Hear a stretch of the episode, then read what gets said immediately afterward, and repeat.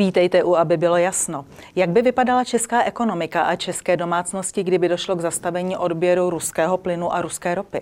Navrhne náš host doktorku Soňu Pekovou znovu na státní vyznamenání. Může web vlády, který nás má bránit proti dezinformacím, sám beztrestně dezinformovat? I takové dotazy dnes padnou. Dnes je se mnou ve studiu senátor, advokát a ekonom, místopředseda ústavně právního výboru a předseda Senátní komise pro ústavu České republiky, senátor politického hnutí stan, pan Zdeněk Hraba. Dobrý den, pane senátore. Dobrý den. Pane senátore, já začnu citací eh, z vašeho Facebooku, ve kterém říkáte, přiznejme si, že Green Deal je mrtvý, zastavit odběr ruského plynu a ropy, no proč ne? Eh, ovšem většina ropy a plynu se do České republiky stále vozí z Ruska, nebo třeba i z Německa, ale je to ruský plyn a eh, ruská ropa. Jak by vypadala česká ekonomika, kdybychom se odstřihli od těchto dodávek? No, ona ta věta na tom Facebooku nebo na tom Twitteru pokračuje, že... Ano, dáme raději ty miliardy do budování energetické soběstačnosti, ale ta nebude za týden. Právě, to je, to je ta otázka, možná to nejdůležitější, že transformace ekonomiky na soběstačnou bude trvat určitě nějaký čas. Eh, zásoby ropy, plynu jsou podle informací tedy na měsíce, spíše měsíce než týdny, nicméně určitě si to stihnout nedá. Eh, Green Deal v té současné podobě, tak jak jsem ho kritizoval vždycky jako ideologickou záležitost, je podle mě mrtvý. Nicméně eh, ta určitá transformace do podoby soběstačnosti, aspoň částečné, a podle mého názoru potřeba je. V případě, že by e, se tedy e, padlo politické rozhodnutí o okamžitém zastavení odběru dodávek, tak to samozřejmě může způsobit velké problémy české ekonomice. Nicméně země kolem nás, teď mám na mysli Rakousko a Německo, jsou v této otázce mnohem zdrženlivější a jak jejich politici, tak třeba i jejich hospodářské komory tvrdí, že by to velmi uškodilo jejich ekonomice a jejich občanům. Umíte si představit jako politik, byť jste senátor, ale politik přece jen vládní strany, že by česká politická reprezentace k něčemu takovému přikročila? Že by okamžitě odstřihla já si myslím, že k okamžitému odstřižení asi dojít ani nemůže, respektive nějaké zásoby, s nimi se musí počítat, musí se eventuálně přejednat a dojednat dodávky z Ingolštatu a tedy tou druhou větví, pokud je to vůbec technicky eh, možné, pokud je technicky možné využít nějaké eh, ty transformační eh, stanice na skapalněný plyn. V tomhle nejsem, omlouvám se, odborník. Vím, že takové alternativy se hm, propočítávají, vyjednávají, v jaké eh, fázi jsou nebo nejsou, to nedokážu posoudit, ale určitě eh, by to okamžité zastavení v případě vyčerpání těch zdrojů znamenalo velký problém pro ekonomiku. To je jasná věc. Já už jsem zmínila rozdílnou pozici Česko, České republiky a Německa, pokud jde o odpojení ruského plynu a ropy, ale ta pozice je také rozdílná, pokud jde o dodávky zbraní. Česká republika dodává těžké zbraně na Ukrajinu, Německo je v tomto ohledu poněkud zdrženlivější a německý kancléř Scholz nedávno uvedl, že chce za, za každou cenu zabránit konfliktu mezi NATO a Ruskem, což je víceméně jeho odpověď na to, proč Německo není tak aktivní. A také uvedl v tom rozhovoru, že si část zbraní ponechává, protože je nezbytné, aby Německo bylo kdykoliv schopno bránit své území. Já, když dovolíte, tak vstáhnu ta jeho slova na Česko. Eh, v jaké míře dodáváme my, Česká republika, zbraně na Ukrajinu? Eh, budeme nebo jsme nyní schopni bránit v okamžiku nebezpečí své území, po té, co jsme tam už řadu zbraní vyvezli? Já vím, že to podléhá určitě určitému utajení, ale předpokládám, že vy nějaké informace máte. Tak já čerpám v tomhle směru, eh, to je moje odbornost, je přece jenom ústavní eh, právo, tak eh, čerpám v tomto směru pouze z médií.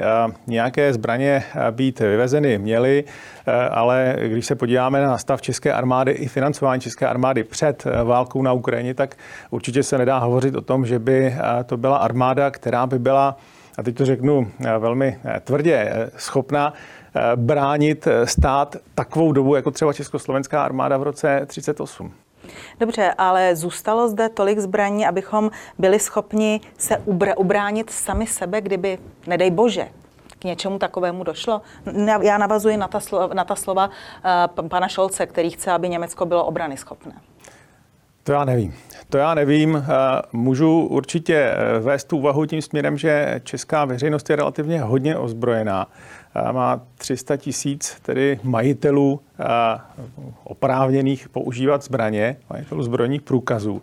Předpokládám, každý zhruba má průměrně tři zbraně. Takže ta ozbrojenost českého obyvatelstva je v téhle míře větší určitě, 100% větší. Já vím, ale kancléř hovořil o těžkých zbraních. Samozřejmě, tak pokud, pokud by se vedla konvenční válka, ještě dodejme.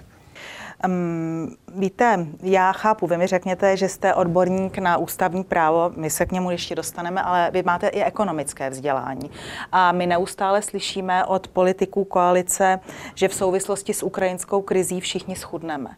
Máte nejenom s ukrajinskou krizí, ale také s energetickou krizí, s inflací a tak. Máte v pěti koalici nějak propočítáno o kolik? Jaký pokles životní úrovně nás může čekat? Tak to záleží určitě na tom, jak dlouho se bude eh, eh, vyvíjet konflikt na Ukrajině.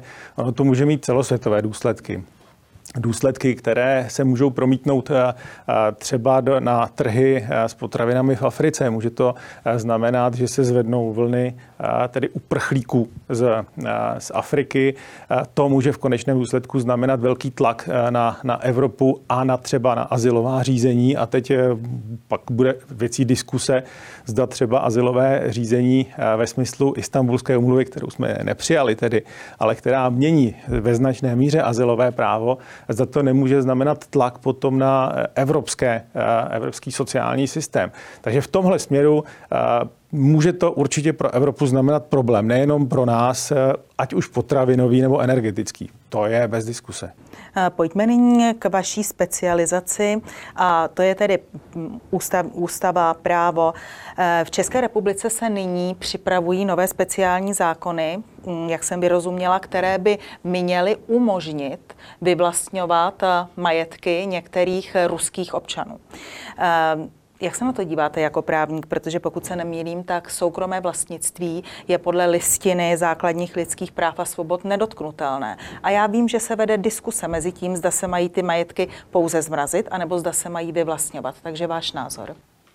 Já jsem v tomhle velmi konzervativní a e, vyvlastňování nebo propadnutí majetku, vyvlastňování by bylo za náhradu, řekněme, ale propadnutí by bylo jako určitá forma trestu a by mělo být e, pouze na základě nějakých prokázaných eh, trestných činů, působení eh, proti třeba i trestných činů proti republice. Tam eh, to české právo, český trestní, trestný zákonník zná trestné činy proti republice. Tam si dokážu představit konkrétně odsouzeného, pravomocně odsouzeného vyníka, tedy, který bude odsouzen tím, že mu bude propadne majetek, bez ohledu na to, jaké je národnosti ale připravovat speciální zákony, já si to dost, dost do, nedokážu představit. Jo, I to, ty, to znění, na, na základě čeho by mohl, bylo možné uložit takový trest.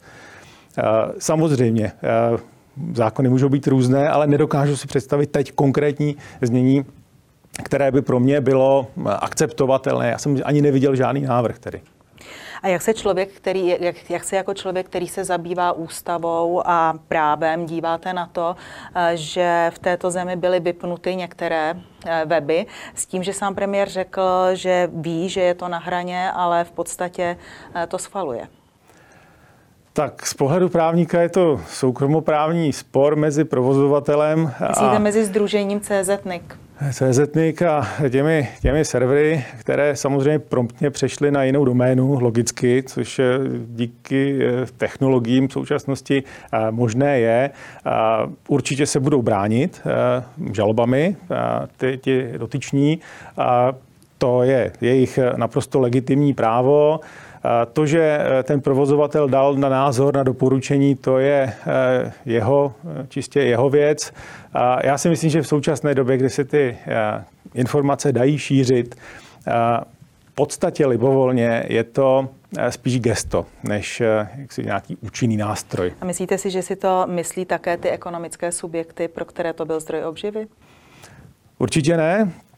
Určitě ne. Já eh, jsem samozřejmě zaregistroval jsem, že přešli na jiné domény. Eh, řadu z nich eh, jsem se zájmem a si přečetl. Ne, že bych musel nutně souhlasit třeba s některými závěry.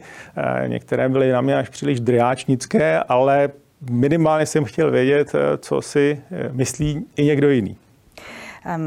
Pane senátore, vy jste, pokud jsem se správně dočetla, také zákonným zástupcem ve školské radě v základní škole Říčany. Jste tam za, za rodiče, jestli tomu dobře. Za rodiče. Ano, jestli tomu dobře rozumím. A teď si představte, že na webu, který patří současnému poradci ministra školství, panu Ondřeji Šteflovi ze společnosti SCIO, je právní manuál na to, co dělat. Když některý z žáků, z žáků podotýkám, ve škole veřejně schvaluje agresi Ruské federace proti Ukrajině.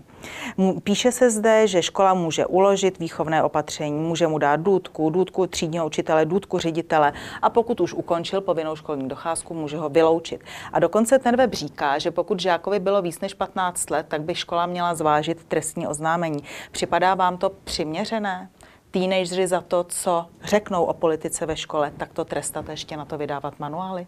Ne, ne, mi se to nelíbí. Takhle by prostě postupovat nemělo. A promiňte, toto se děje e, u poradce pana ministra Gazdíka, který je e, právě ze strany stan. Budete s ním o tom mluvit, nebo vás to nechá úplně ledově klidným, nebo tak um, pokud budu mluvit s Petrem Gazdíkem, tak mu určitě své výhrady sdělím, že takto explicitní návod, jak postupovat proti delikventům, kteří mají nějaký názor, aniž by se e, zjišťovalo proč a jak k tomu názoru třeba došli. Neříkám, že musí být nutně jakýkoliv názor správný, ale e, někdo může mít nějaké zdroje, e, kterým věří a na základě kterých si vytváří svoje názory na svět, tak aniž by to bylo jaksi zřejmé proč, tak, tak trestat, to se mi nelíbí. A pane senátore, a vy si myslíte, že by se u dětí měly rozlišovat politické názory správné a nesprávné? U dětí. Bavíme se o dětech.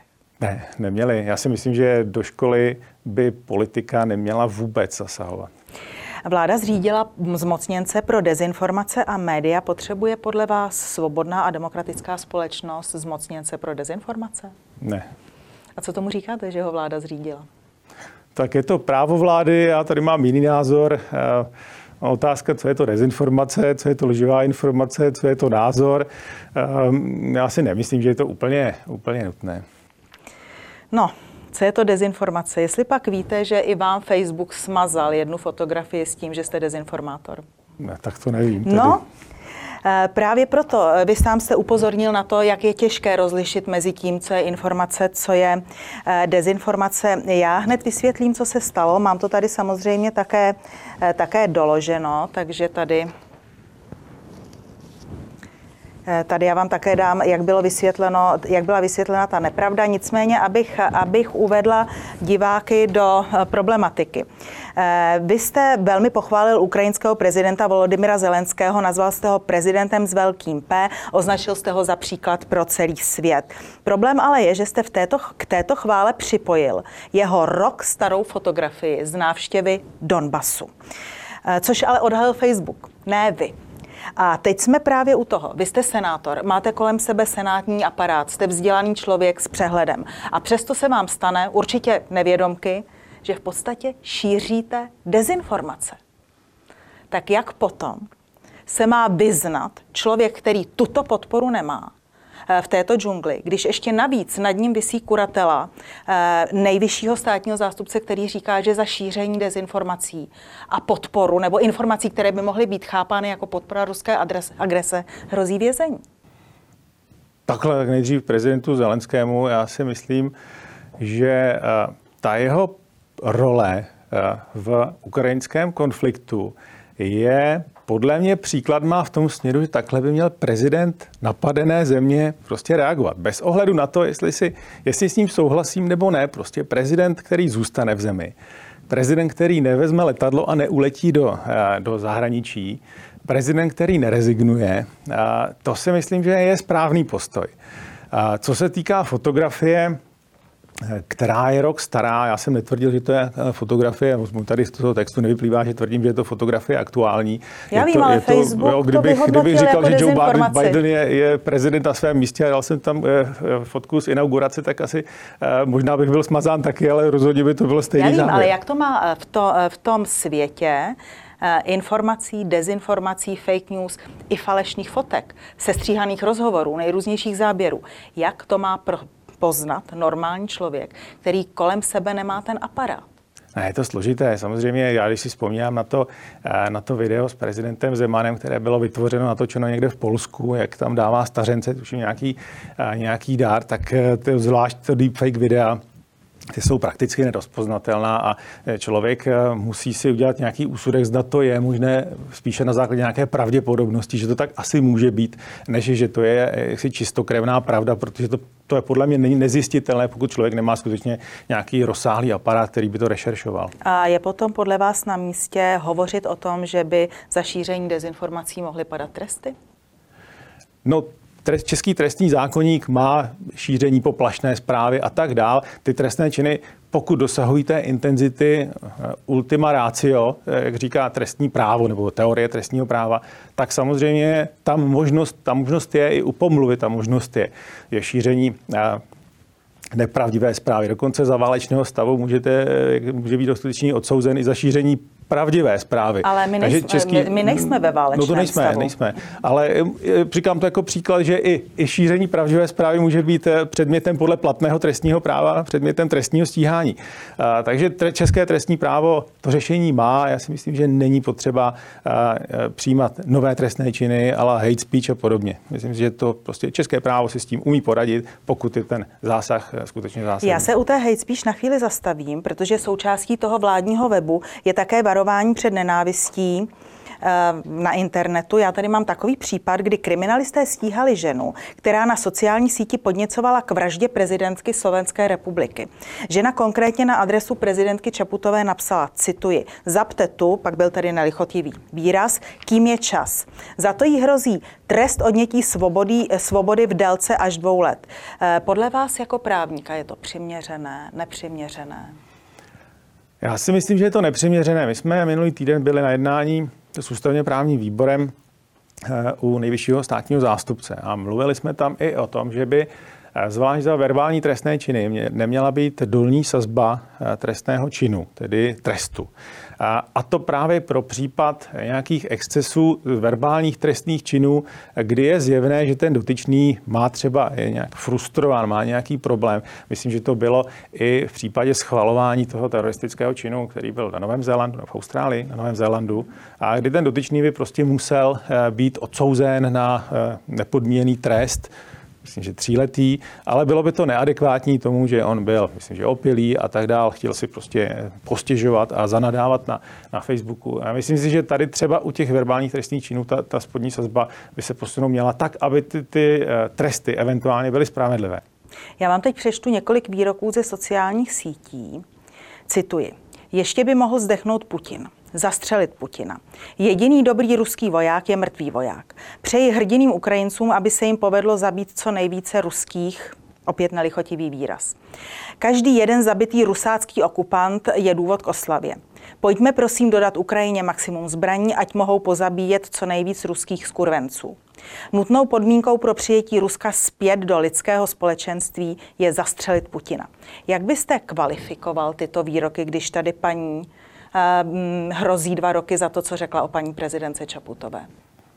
No tak minimálně je to neslušné vyjadřování, ne, nechápu, nebo nevím, v jakém kontextu to bylo sděleno. Bylo to sděleno a... jako výkřiky na internetu po vypuknutí ruské invaze na Ukrajinu. Asi, asi bych měl částečně pochopení pro někoho, kdo třeba přišel o někoho blízkého a kdo je frustrován, zklamán, naštván.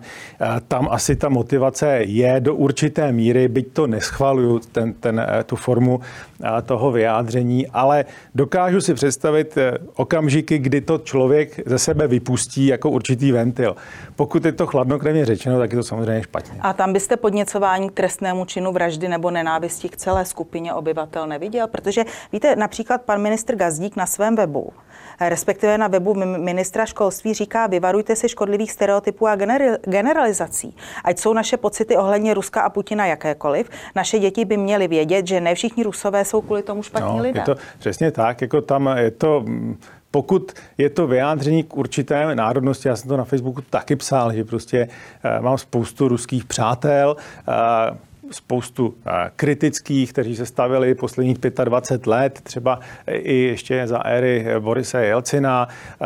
Je to, pokud je to generalizováno k národu, rase, vyznání a tak dál, tak to prostě by být nemělo. Eh, mimochodem, víte, kdo je autorem těchto slov?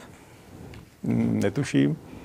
Je jim kolega z vaší advokátní kanceláře, váš asistent senátora a zastupitel za vaše hnutí stan v obci Říčany, pan Adam Polanský. Já vám to tady mohu všechno dát a doložit. Všechno je to samozřejmě staženo. Nevypadá to, že by to psal v pominutí smyslu nebo že by to byl jednotlivý. Já vám, já vám to věřím a mi se to nelíbí. A, a co, s tím, co, co s tím no, promluvím si s ním o tom určitě. Dobře, ale tady máme paní, která, které hrozí dva roky za, za to, že řekla zapte tu, kým je čas. A pak tady je váš asistent, advokát.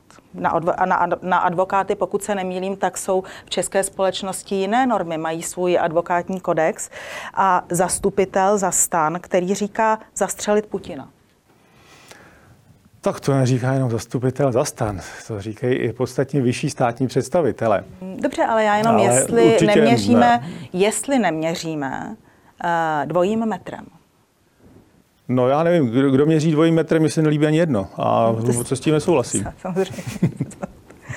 Tak um, já už jsem říkala, vy jste ke svým kolegům poměrně kritický, nicméně, eh, jaký je váš komentář k tomu, že jste uzavřel v době výkonu své, eh, svého senátního mandátu uh, s obcí Hrusice smlouvu na právní služby? Podotýkám, není to nezákonné.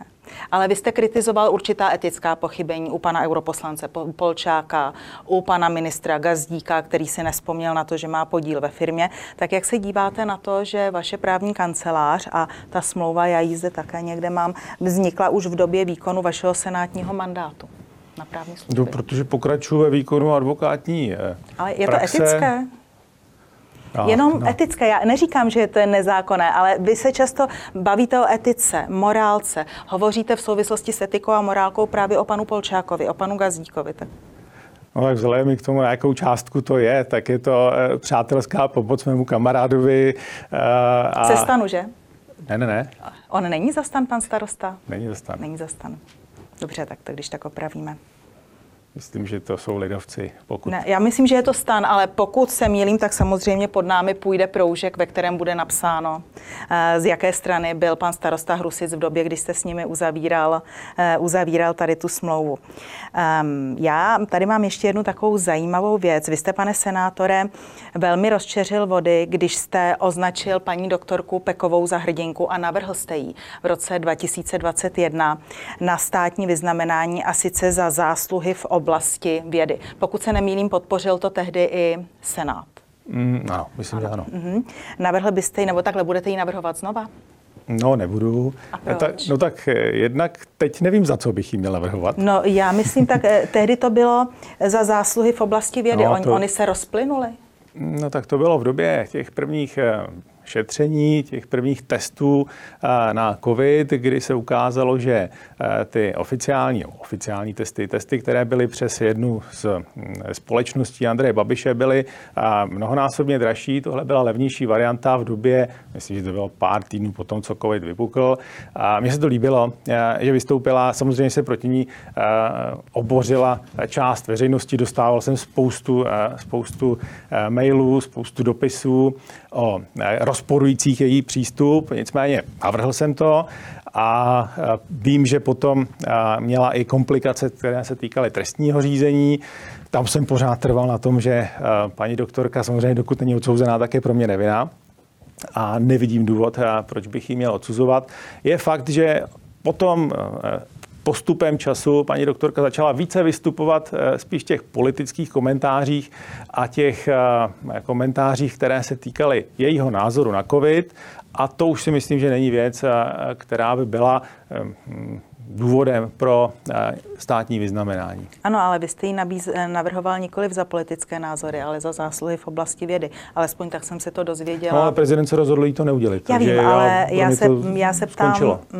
Takže pro vás to skončilo a nyní si myslíte, že už ty zásluhy v oblasti vědy nemá? Tak já si myslím, že pokud to prezident už jednou odmítl, tak, tak po druhé to zřejmě neakceptoval. Mhm. Já vám děkuji, pane senátore, že jste přišel. Děkuji vám. Děkuji za pozvání.